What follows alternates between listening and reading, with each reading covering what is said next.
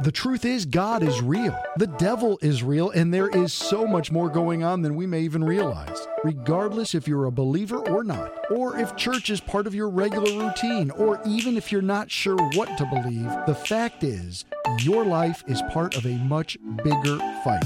A fight for our homes, marriages, classrooms, souls, and our lives.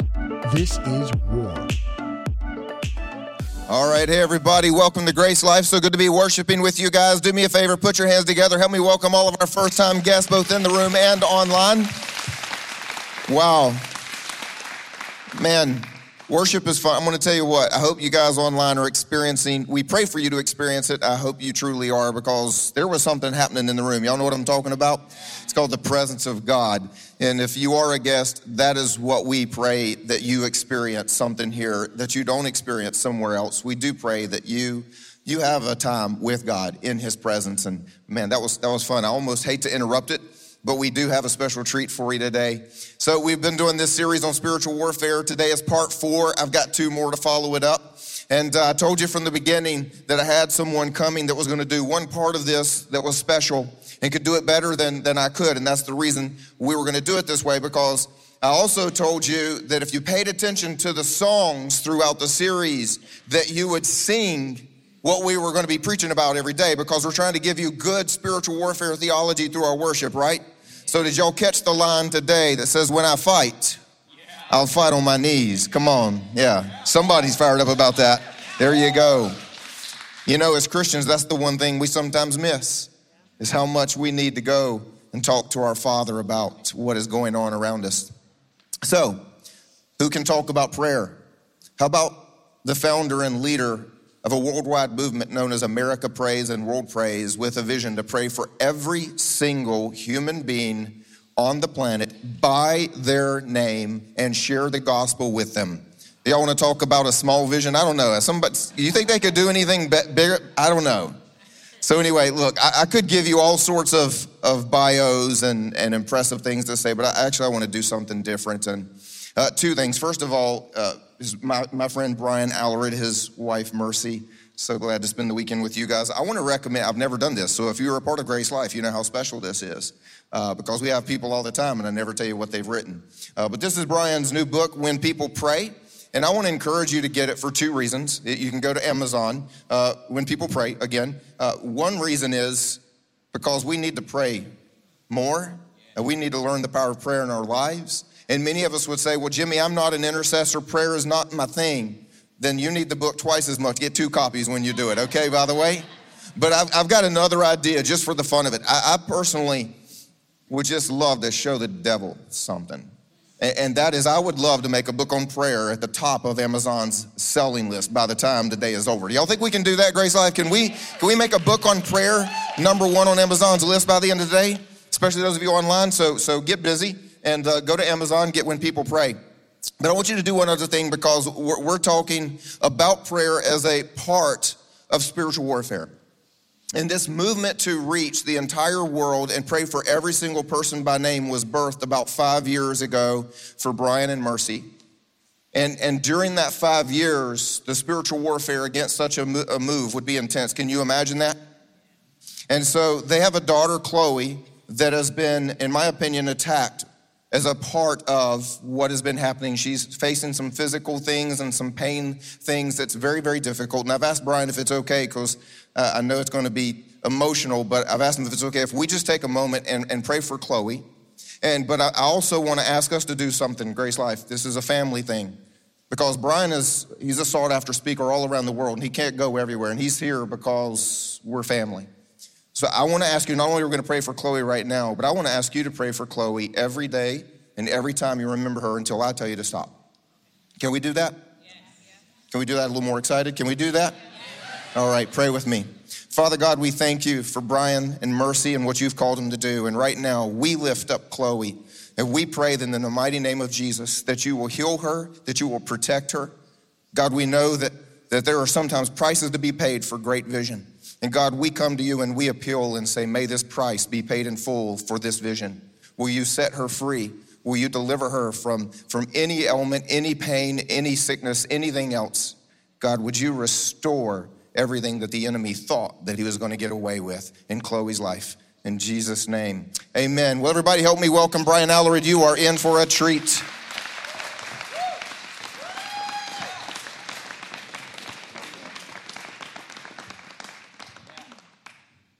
It's not cool to make the guest preacher cry before he has to try and preach. Uh, I love Pastor Jimmy and I love Pastor Ramona. Can you give it up for your pastors today? Can we show them some love and some honor in the house today? I just thank God that I, I met another brother from another mother, and we're going to be family for life. And uh, we were walking out of a restaurant. I said, Jimmy, end game. And he's like, You want to be my end game? I'm like, Not like the song. I'm just saying, I'm a married man, but I just saying, Let's go to the end together. All right. So, uh, honored to be with you. And Pastor Ben, what a joy to meet you uh, last night. Can we give it up for Pastor Ben? And we love you. We honor you. Thank you. And last but definitely not least, my beautiful wife, Mercy, Dr. Mercy. I love you and I honor you. And uh, 24 years of marriage. If Albert Einstein and Brooke Shields had a daughter, she wouldn't be as beautiful or as smart as Mercy. And so I just uh, am so grateful for uh, my, my bride. And that my, my biggest achievement in life is that every night I get to go home with a girl that I brought to the dance. So uh, thank you for still dancing with me, Mercy. I love you, baby. We have three amazing children Chloe, Colin, and Lauren. As Pastor Jimmy said, uh, our daughter's been suffering for five years. And uh, so if you know that pain of a loved one with chronic pain and chronic sickness, you, you know that pain and you know that journey. And, uh, you know, I don't know anyone else through it. I, I, I wish that David had said, though I walk around the valley of the shadow of death, I wish he had said, though I walk over the valley, but he said, I walk through it. And there's some things that God delivers us from, there's other things that God delivers us through. And he said, I'm walking through the valley of the shadow of death, but I will fear no evil because you are with me. Amen. And so, uh, before we get into the, the message, I, I just want to give honor to Jesus Christ. I, I love the scene in Revelation 4 where it says the 24 elders, they're on their way to the throne room of God and they have their crowns on. And in the Bible, your, your crown was a symbol of your life's works, of what you accomplished for eternity. And, and just because the way that I'm, I like to visualize that they're walking in and, and Peter's like, you know, I mean, I, I don't want to brag, you know, but, but I was kind of the main evangelist of the New Testament, you know, and, and Paul's like, I planted more churches than you, you know. And uh, John's like, I was his favorite, you know what I mean? I, so, but it's okay. Go ahead, guys, you know. And, and Moses is like, you fools! I wrote the Bible. What are you guys talking about? Abraham's like, uh, Father, many, you know, you guys all came for me. Noah's like, if I hadn't built that stinking boat, none of you guys would have made it. And uh, and they're walking into the temple, but the moment they get into the presence of Jesus, all crowns come off. Let me, let me say that again. Uh, maybe you, that the moment they get in the presence of Jesus, every crown comes down at the foot of Jesus. And they say, You alone are worthy to receive glory and honor and power because you created all things, and for your will and your pleasure, they were created and they exist. So, can we put our crowns down, take off all your achievements, whatever you made last year or didn't make last year? whatever you've achieved or wherever you failed. Can we just take one moment before we get into the Bible, the book that he wrote, and just take 10 seconds and give Jesus your biggest, baddest praise? Can we do that? Come on, all, all hands up. Those of you watching at home, come on, let's magnify the only one worthy of glory and honor and power and praise forever and ever, the Son of God, Jesus. We love you and we honor you in your name. Come on. Come on, if you're going to give him a praise, give him a good praise. Hallelujah. Jesus, there is none like you, none above you, none beside you. You are God all by yourself. And all God's people said, Amen. Amen. Well, stand to your feet for the reading of God's word. I'm a little old school, so if you'd stand again uh, to Second Corinthians chapter 10, uh, just three little verses here that I want to read with you today. For though we walk in the flesh, we do not war according to the flesh. For the weapons of our warfare are not carnal, but they are mighty in God for pulling down strongholds casting down arguments and every high thing that exalts itself against the knowledge of God, bringing every thought into captivity to the obedience of Christ. The weapons of our warfare, they're not carnal, but they're mighty to the pulling down of strongholds. The, the title of my message today is Pulling Down Strongholds. Look at your neighbor and say, We're going to pull down some strongholds today. All right, now, now look at the other neighbor, the good looking one, and tell them we're going to pull down some strongholds this morning. How many of you believe that? How many believe that? That today God is going to do something in your life. There are going to be some strongholds that are going to come down today. We're going to put them, the Bible says, under our feet. Come on, look at your neighbor and say, they're going under your feet. Under your feet. All right, come on. Give God another shout of praise as you grab your seats in the presence of God. What is a stronghold? How many of you know what a stronghold is? It, it's a fortified city, it's a military stronghold, or a strong walled fortress. I'll say that again. It's a fortified city, a military stronghold, or a strong walled fortress. So think Fort Knox. When you think of this word, think of Fort Knox. Get that image in your head. Because if you don't understand what it means, you not understand the spiritual metaphor that the apostle paul is trying to use. So there's only one time in the bible that this word is used. It's the only time this greek word shows up in the whole bible.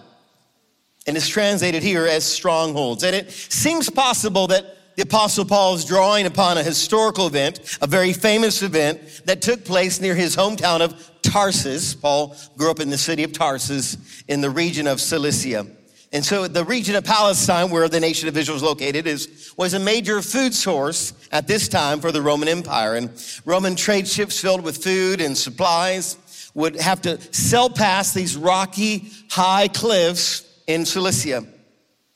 But in Cilicia, there were pirates, and they built these 120 strongholds. Okay? On the top of the, the rocks and the top of the cliffs, they built these strongholds, 120 of them. And uh, from there, they would launch down uh, their arrows and, and their, you know, old time bombs and fire, and they would just attack these Roman trade ships. And they, they had to pass through this area, there was no way around it. And they would attack them and plunder them. And, and these 10,000 pirates brought the mighty Roman Empire to their knees because they would try and attack back and they just couldn't penetrate these strongholds.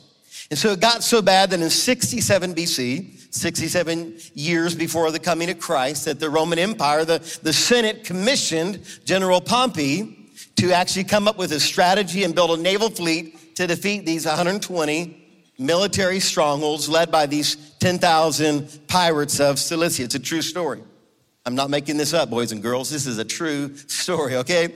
And so, uh, what they did, what, what Pompey thought of, what he envisioned was was two things. And so he had two weapons that he used, two strategies that he used. And so the first thing that he did is he, on all these ships, he put grappling hooks on them. And they would sail up to the rocks, to the cliffs, and they would launch these grappling hooks uh, into the strongholds, to the base of them, and then they would sail the other way and pull them down, okay? Pulling down strongholds. It's what they did, grappling hooks. So, so don't think of like Batman and Robin, like remember the 60s TV show? And they were like yellow. And uh, no, not that. All right, like we're talking about the real grappling hooks, okay? And they would pull down the strongholds, and then they would have Roman soldiers at the bottom of the cliffs, at the bottom of the strongholds, with swords.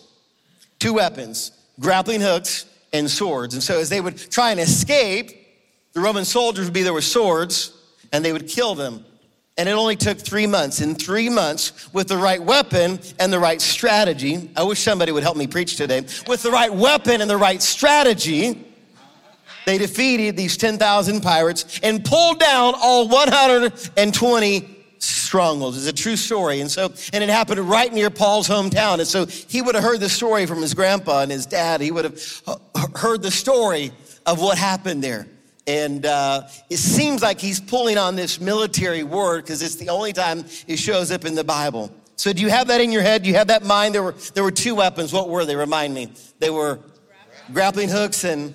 All right, now just tuck that away because that'll mean something in a few minutes. And so let's go back to Second Corinthians again, chapter 10. Now, with this understanding, Let's read this passage again. For though we walk in the flesh, we do not war according to the flesh. For the weapons of our warfare are not carnal or natural, but they're mighty in God for doing what? Say it with me, for pulling down strongholds, casting down arguments and every high thing that exalts itself against the knowledge of God, bringing every thought into captivity to the obedience of Christ. Amen. So, two main questions. What are the strongholds we got to pull down, and what weapons do we use? There's two main questions that we got to answer from this text. What are the strongholds, and what are the weapons? Everybody, are you still awake? Are you still tracking with me? If you're still awake, just give Jesus another shout of praise. It's okay. The Bible says if we don't praise him, come on, the rocks are going to cry out. All right. So, what are the weapons and what are the strongholds? Now, when the Bible talks about strongholds, there's two uh, kind of main strongholds. What are spiritual strongholds. Spiritual strongholds that can exist in your city, uh, in your state, in your region, or in your nation. You go to different cities and, and they're known for different things.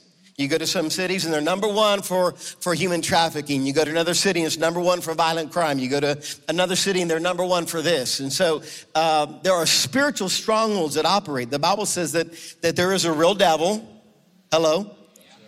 All right uh, and there are real demons, and that that's a, a world that exists, and that the, the devil's like a roaring lion looking to get prey any moment that he can. So that, that is real. There are spiritual strongholds that can exist in a city of violence. You go to some cities and it's just like there's a spirit there of violence. Are you tracking with me today? But the second type of stronghold are personal strongholds, and that's what I want to focus on today. Want to focus on personal strongholds that, that probably many of us here today might have. We might have some strongholds in our life. What are personal strongholds, okay? Here's what they are they're demonically inspired thoughts. Personal strong, according to the Bible, not according to Brian Alarid. What I, what I say has no bearing on anything. But what does the Bible teach? The Bible teaches that, that personal strongholds are thoughts, demonically inspired thoughts they want to drive a wedge between you and God. They want to separate you from obedience to Christ, His Word, and His purpose for your life. Are you still tracking with me today? Are you, are you working with me? Okay. Are, are we on the same page? All right. So they're, they're demonically inspired. They, they didn't come from you. There's only three sources in the whole universe. Either they come from God, or the devil, or the human spirit. And the human spirit's a secondary source because we're either being influenced by God or being influenced by the devil. So you could say really there's two sources. So they're demonically inspired thoughts. So it's not that you probably have a ugly little demon just hanging out in your head, okay? Now, though you might. I've met people that have, okay? So, but that's not really what I'm talking about. I'm talking about a thought that was demonic in its inception that takes root in your head and you begin to think it, you begin to meditate on it, you begin to own that thought, and you think it's your own thought. And what that thought does, what does it say? We cast on every imagination that exalts itself against the knowledge of God. It begins to exalt itself, that thought, against the knowledge of the Holy One. Thoughts like, well, it's okay, you know, if we sleep together because, you know, we love each other. And we're getting get married in three months. Watch out. So it's, yeah, I, I know it's wrong, but it's not so bad. You know, on a scale of Hitler or, you know, a little sex before marriage. I mean, we're not like real bad, you know? So we start to justify things. Self image thoughts like, I'm not beautiful. No one's ever gonna really love me. Those are demonically inspired thoughts. And, and the Satan is a master and scepter. And he comes and he puts that, that thought in your mind. And he does it so sneaky that you think it's your own because if a loud alarm went off that said, Warning, Satan approaching. He's about to put a thought in your head, like most of us would reject it. I, I wish that were the case. It doesn't work like that. Genesis chapter 3 that explains how the, the devil's playbook. His playbook hasn't changed in 6,000 years of human history, and yet we're still falling for it. So he's got one play. And we know the play and we still fall for it. What's the play? Genesis 3. He comes to Eve and, and says, You know, did God really say you can't eat of that tree? What's he doing? He's sowing doubt. It's a thought. that's beginning to take root in Eve's heart and mind that's exalting itself against the knowledge of God. God didn't really say that you would die, did he? She's like, No, he did. he said, If we eat that fruit, we're gonna die. He goes, You're not really gonna die. God's, God's not gonna kill you. You're not really gonna die. And, and he goes, Because God's holding out on you. He is? Oh, yeah, God's holding out on you. Because God knows that the moment you eat that fruit, I mean, why did he create that tree if it wasn't for you to eat? I mean, why would God create one tree and you can't? I mean, why would he do that? What, what's in that tree? What's in the fruit? You're to become like God. God doesn't want you to be like him. And she, the devil begins to sow this thought that she ruminates on, that she meditates on, and it becomes her own thought. And then it becomes Adam's thought. And it drives a wedge between them and God. That's how strongholds work. They're, they're demonically inspired thoughts that separate you from God, that separate you from your spouse. What happens in marriages every day of the week? The devil plants thoughts that drive a marriage apart. Every day, the devil's busy dividing families because he sows thoughts. My dad doesn't really love me. That's a demonically inspired thought. My mom doesn't really care about me, demonically inspired thought. Man, I, I, hate my brother because he's a jerk, demonically inspired. And the devil begins to destroy families through thoughts that we've believed and thought and meditated on and owned and spoken out. And so, how do we defeat that? We got to pull down every thought and make it captive to the obedience of Christ and His Word. Are you tracking with me today? Everybody still with me? All right. So that's what we're talking about today. That we're talking about the mind. Where does obedience start? In the mind. Where does disobedience start? Also in the mind. So your, your mind is the incubator of your actions. Let me say it again. Your mind is the incubator of your actions. Everything you do, good, bad, or indifferent, starts out as a thought. The Bible says in Proverbs 23 7, as a man or a woman thinks in their heart, so are they. As you think in your heart, so are you. Sin and rebellion, disobedience always start out as a thought. Adultery always starts out as a thought. Anger always starts out as a thought. Why do you think those birds got so angry? Thoughts. That's how birds get angry. Half of you got that, half of you didn't. They're like, what's this guy talking about? So it's okay. That's all right. Uh, angry birds, they come from angry thoughts. Out of the thought comes thoughts, adulteries and murder. Cain and Abel. Cain killed Abel because he had an angry thought. He had a jealous thought. Even, even before anger, jealousy is a primal emotion. The Bible says that nothing can stand before jealousy. So at the root of the Cain and Abel story really is jealousy.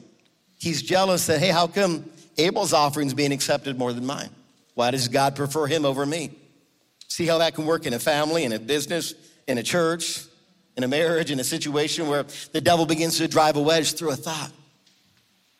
So everything starts out as a thought. Your mind is the incubator of your actions.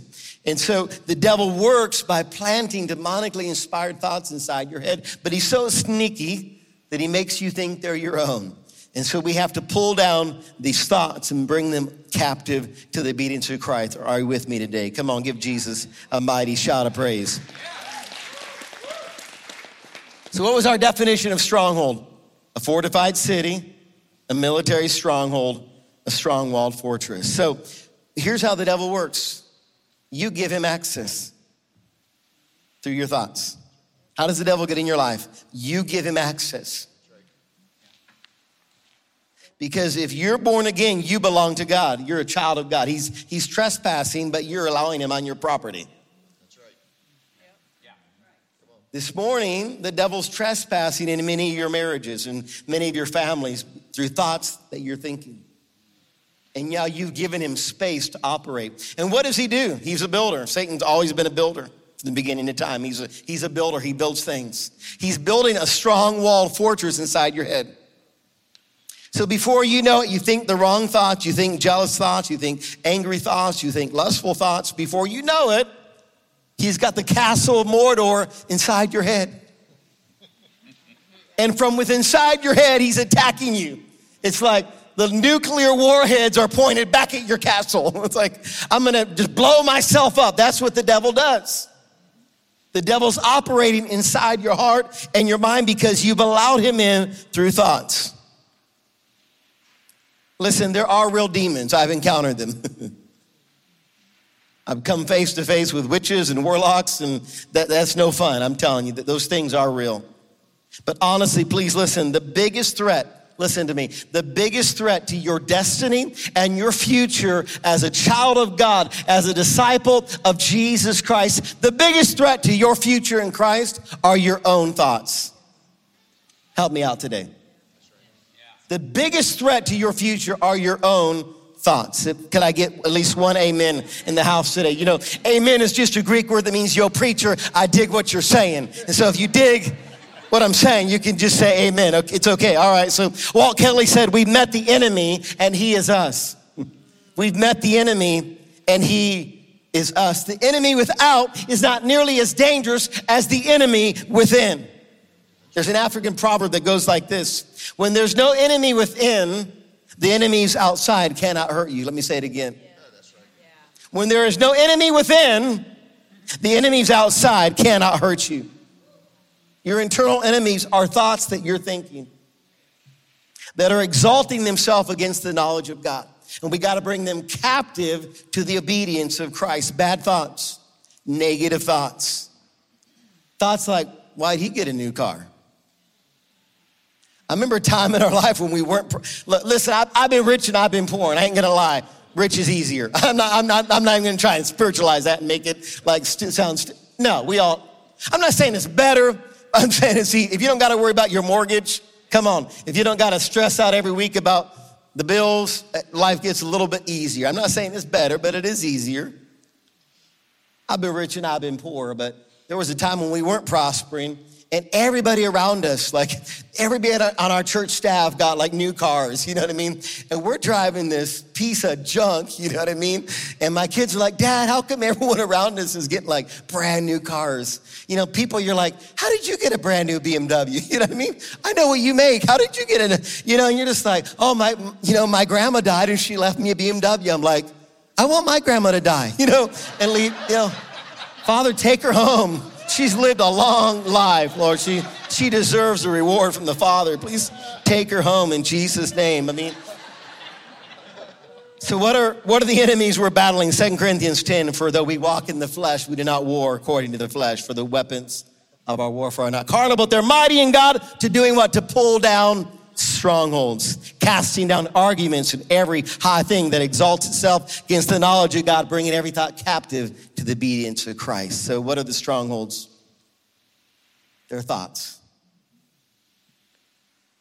And thoughts turn into habits. Habits can turn into addictions, but they always start out as a thought. So we want to pull those down. So, just in closing this morning, there's two weapons that the Bible gives us, two primary weapons. And they're the same weapons that General Pompey used. The first weapon was what?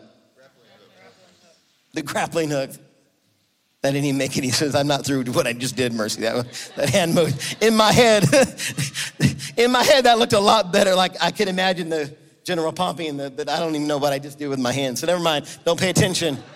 we can rewind that on the live stream. That'd be nice. So, uh, grappling hooks that they, they, they hurled towards the cliffs. That's prayer. Because prayer can elevate you and take you places that you can't get on your own. Are you with me today? Prayer gets to places of your heart, places of the mind, places of your spirit that you can't get to. They couldn't reach him, but with the grappling hooks, they could reach the stronghold. So prayer is a weapon that helps you get to places that you can't not get there on your own human strength. Are you with me today? Prayer is such a powerful weapon. The Bible says in Ephesians 6 that having done all, stand and pray always in the Spirit. Having done all, when you've done all that you can do, do what? Stand and pray. Stand and pray. In the garden, what does Jesus say? Could you not watch with me at least an hour? Like I'm having the worst day of my life and you guys are taking a nap, right? Some friends you are. Could you not watch at least an hour? So I want to challenge all of you to pray an hour a day. Not out of religion, I hate religion. Not out of duty, but out of delight. Nobody has to make me spend time with my wife and kids. I, I crave all the time I get with them. When you love somebody, you want to be with them. If you love Jesus, come on, you're going to want to spend time. So, not out of discipline, don't count the minutes. When you're with someone you love, you don't got to count the minutes, right? You're like, oh man, it's been three hours, we got to go. When we were downtown, Jimmy, and three hours later, it's like, yeah, we probably should get going because we just enjoyed being together. Be with Jesus and pray and let the Spirit speak to you. And it's more about, prayer is more about listening than talking. Listen, if you're doing all the talking in prayer, you're a conversation hog. And nobody likes the conversation hog, right? What do you do when you see them coming? You like walk down different hallways. I mean, remember one time I was on staff at a church where we had one of those guys, and like I would see him, I would walk down a different, I would go outside the building, walk all the way around to come back to my office. I'm like, oh no, it's like you can never have a two minute conversation with him. It's like, Brian, how you doing? Hey man, I'm running to the studio, but can I tell you about? No, you can't. I'm gonna tell you anyway. Okay, all right, I guess so, you know. We do that with God. God, I need a new car. He's like, You really don't. You don't take care of the one I gave you, you know.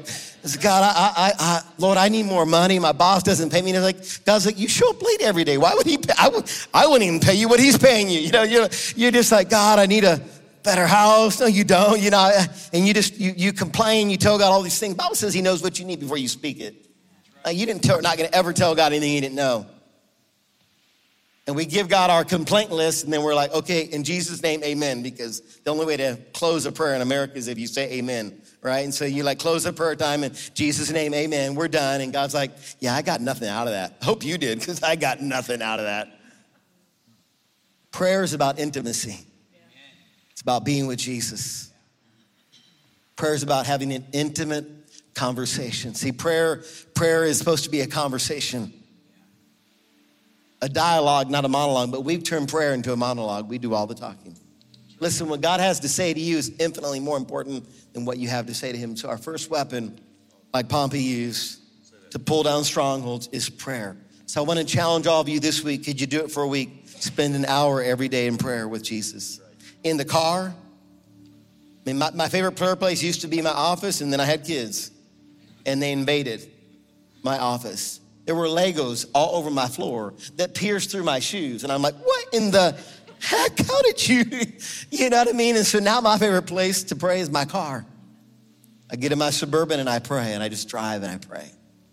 I challenge each of you this week. Do it for a week. If you do it for a week, you're going to want to want to do it the rest of your life because Jesus is so contagious.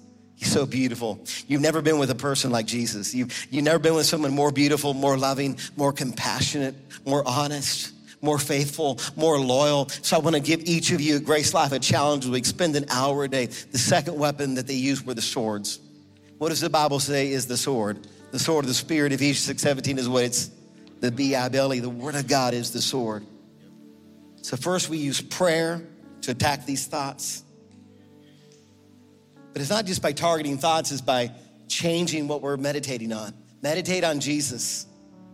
Stop thinking the wrong thoughts start thinking about Jesus and his beauty and his purity, and I tell you what, impure thoughts start to go away. Start to meditate on the beauty, the kindness of Jesus, angry thoughts start to go away. Listen, in the presence of Jesus.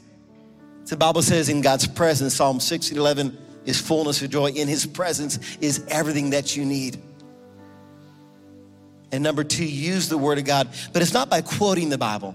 Uh, the Bible doesn't say that the quoters of the word are blessed, right? The Instagrammers of the word. Pastor, I posted my two Bible verses today. Yeah, but then you cussed your kids out. What you talking about? You know what I mean? Hello. It got real in here real quick. Yeah. Bible says, blessed are the doers of the word. James 1:22, don't merely listen to the word, but obey it. Don't merely listen to the word and deceive yourself but do what it says. It's the doers of the word that are blessed. Come on. So the second weapon is obedience to the word. I was taught growing up, the second weapon was the Bible. But it's not the Bible, it's obedience to the word. Come on, the Word of God will work if you work it. Come on, somebody. The Word of God will work it if you work it. It'll work for you, but you gotta work it. You got to put it into practice. Jesus said in Matthew 7 24, if anyone hears my word and obeys it, puts it into practice. You don't need to read one more marriage book. You need to start doing nice things in your marriage. Right? Like, put into practice what you already know. The biggest gap in the world is the gap between what you know and what you do. You're not using most of what you already know. You're not using most of what you already know. So start using what you already know. Put it into practice. And as you begin to obey the word of God, strongholds will break in your marriage. Strongholds in your family will break. Strongholds in your life will break as you begin to obey the word. Stand to your feet this morning.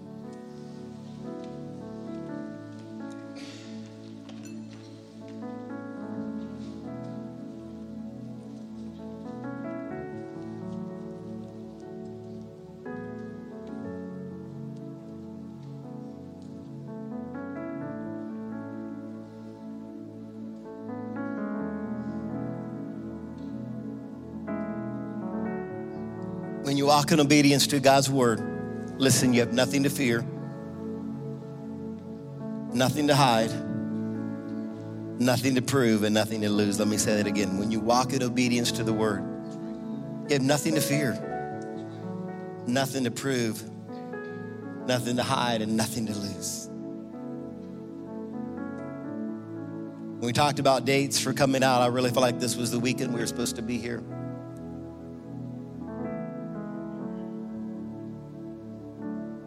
Not knowing that during this time my daughter would be hospitalized.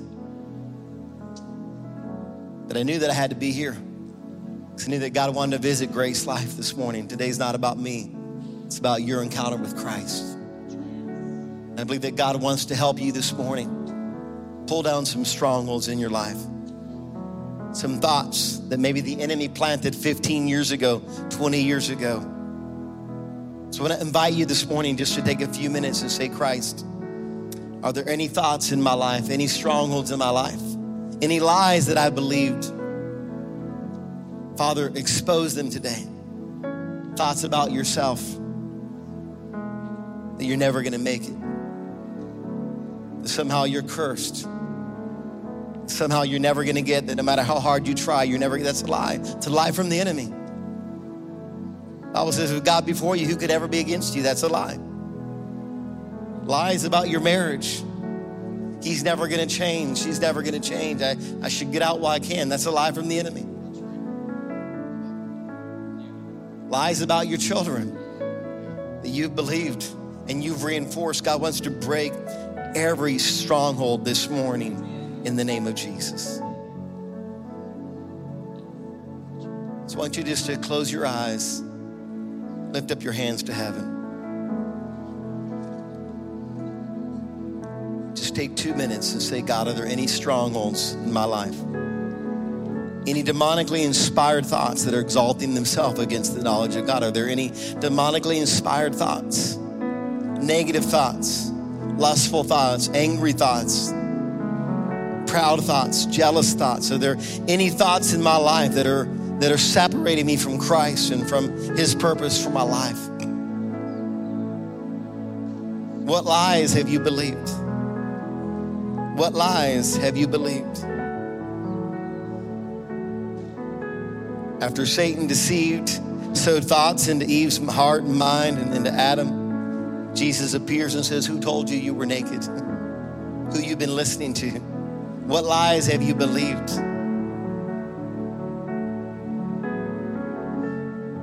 So I want to pray for you.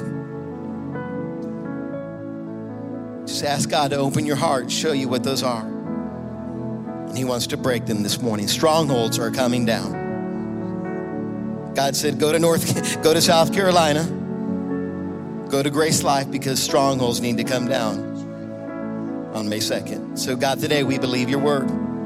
You're not a man that you can lie, that once you speak a thing, God, your word says you're watching over your word to perform it. So, God, watch over your word this morning to perform it.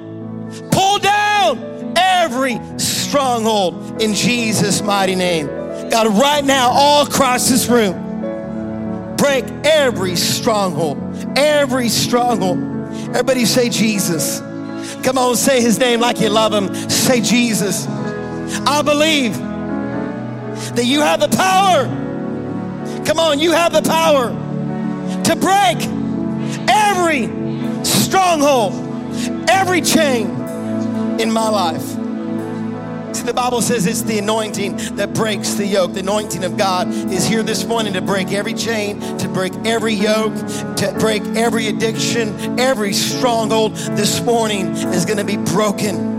But Galatians 5:1 says it was for freedom that Christ set you free. Now walk in your freedom. So Grace Life, He's gonna set you free, but then you gotta walk in it.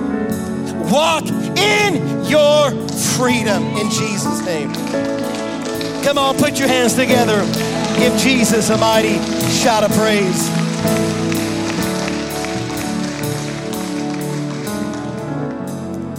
And I don't want to end today without giving you an opportunity if you're here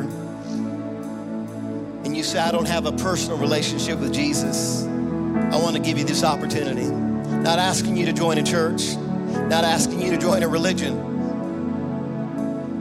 not asking you to, to, to join a political party. The Bible says, All who call upon the name of the Lord shall be saved. That's, that's how powerful the name of Jesus is. That if you just call on him, you get in. It's really that simple. We complicate it, but I want to uncomplicate it for you this morning. If you call upon Jesus, you will be saved. That's what the Bible says. That's what the Bible says. That if you call upon the name of the Lord, you will be saved. The Bible says there's salvation is found in the name of Jesus. There's no other name given under heaven whereby men and women and children are still being saved but the name of Jesus. There's two things you got to do. You got to believe it and you got to confess your sin. You got to believe that He is who He said He is and you got to confess your sin. That's it. Believe and repent. There's just two things. Salvation is free. It's what Jesus did on the cross for you. You got to believe it and you got to just confess and man up and say, you know what? I'm a sinner and I need Jesus. Maybe you've never done that, or maybe you've done it in the past and then you've fallen away from God. You're not walking with God today and you know it. Nobody has to tell you. But you know in your heart right now, you're not living right. You're not living for God. Maybe today you want to rededicate your life to Christ. Today is your opportunity for everybody watching at home. This is your moment. This is your hour. This is your time to come home to Jesus. He's saying, Come home. Come home, son. Come home, daughter. Doesn't matter what you've done, doesn't matter who you've become. I love you. Come home. The Bible says when the father saw the prodigal son afar off, he ran to him. Today, God is running to you because he loves you. Listen to me. If you remember one thing today, remember this Jesus loves you. Jesus loves you. He loves you relentlessly. He loves you passionately. He loves you unconditionally. Jesus is head over heels in love with you. So I'm going to count to three. And if that's you right where you're at, you just, I'm going to ask you to say a prayer with me. Can you do that? I'm going to count to three. If that's you right where you're at, you just say this prayer with me. All right, here we go. Everybody, everybody just close your eyes, give everybody privacy. I'm going to count to three, and if that's you, you say, Brian, I want to give my life to Jesus for the very first time, or I, I want to come home to Him today. I want to rededicate my life. You're watching at home. You can feel the Spirit of God over you right now. You can feel this conviction, this gentle conviction of God calling you home. This is your moment. One, here we go. Two, three, right where you're at. Just raise your hand. That's you, just raise your hand with every eye closed. Thank you, thank you, thank you, thank you. Anybody else say, I want to make Jesus my Lord and Savior today? This is your moment. Thank you, thank you. Those of you watching at home, this is your moment. So here's what we're gonna do. I'm gonna lead you in a prayer. You can you can open your eyes. I want all of us to say this prayer together. Everybody say Jesus. Come on, say his name like he died for you. Come on, say Jesus. I believe you are the Son of God, the only way to heaven. I believe you died on a cross for my sins, but three days later, you rose from the dead and became the Savior, come on, of the world. Today, I confess my sins to you. Forgive me, change me, cleanse me, give me a new heart. In Jesus' name I pray. I'm ready to live for you. The cross before me, the world behind me. No turning back. Come on, no turning back. In Jesus' name I pray. Come on, all across the room. Come on, give Jesus.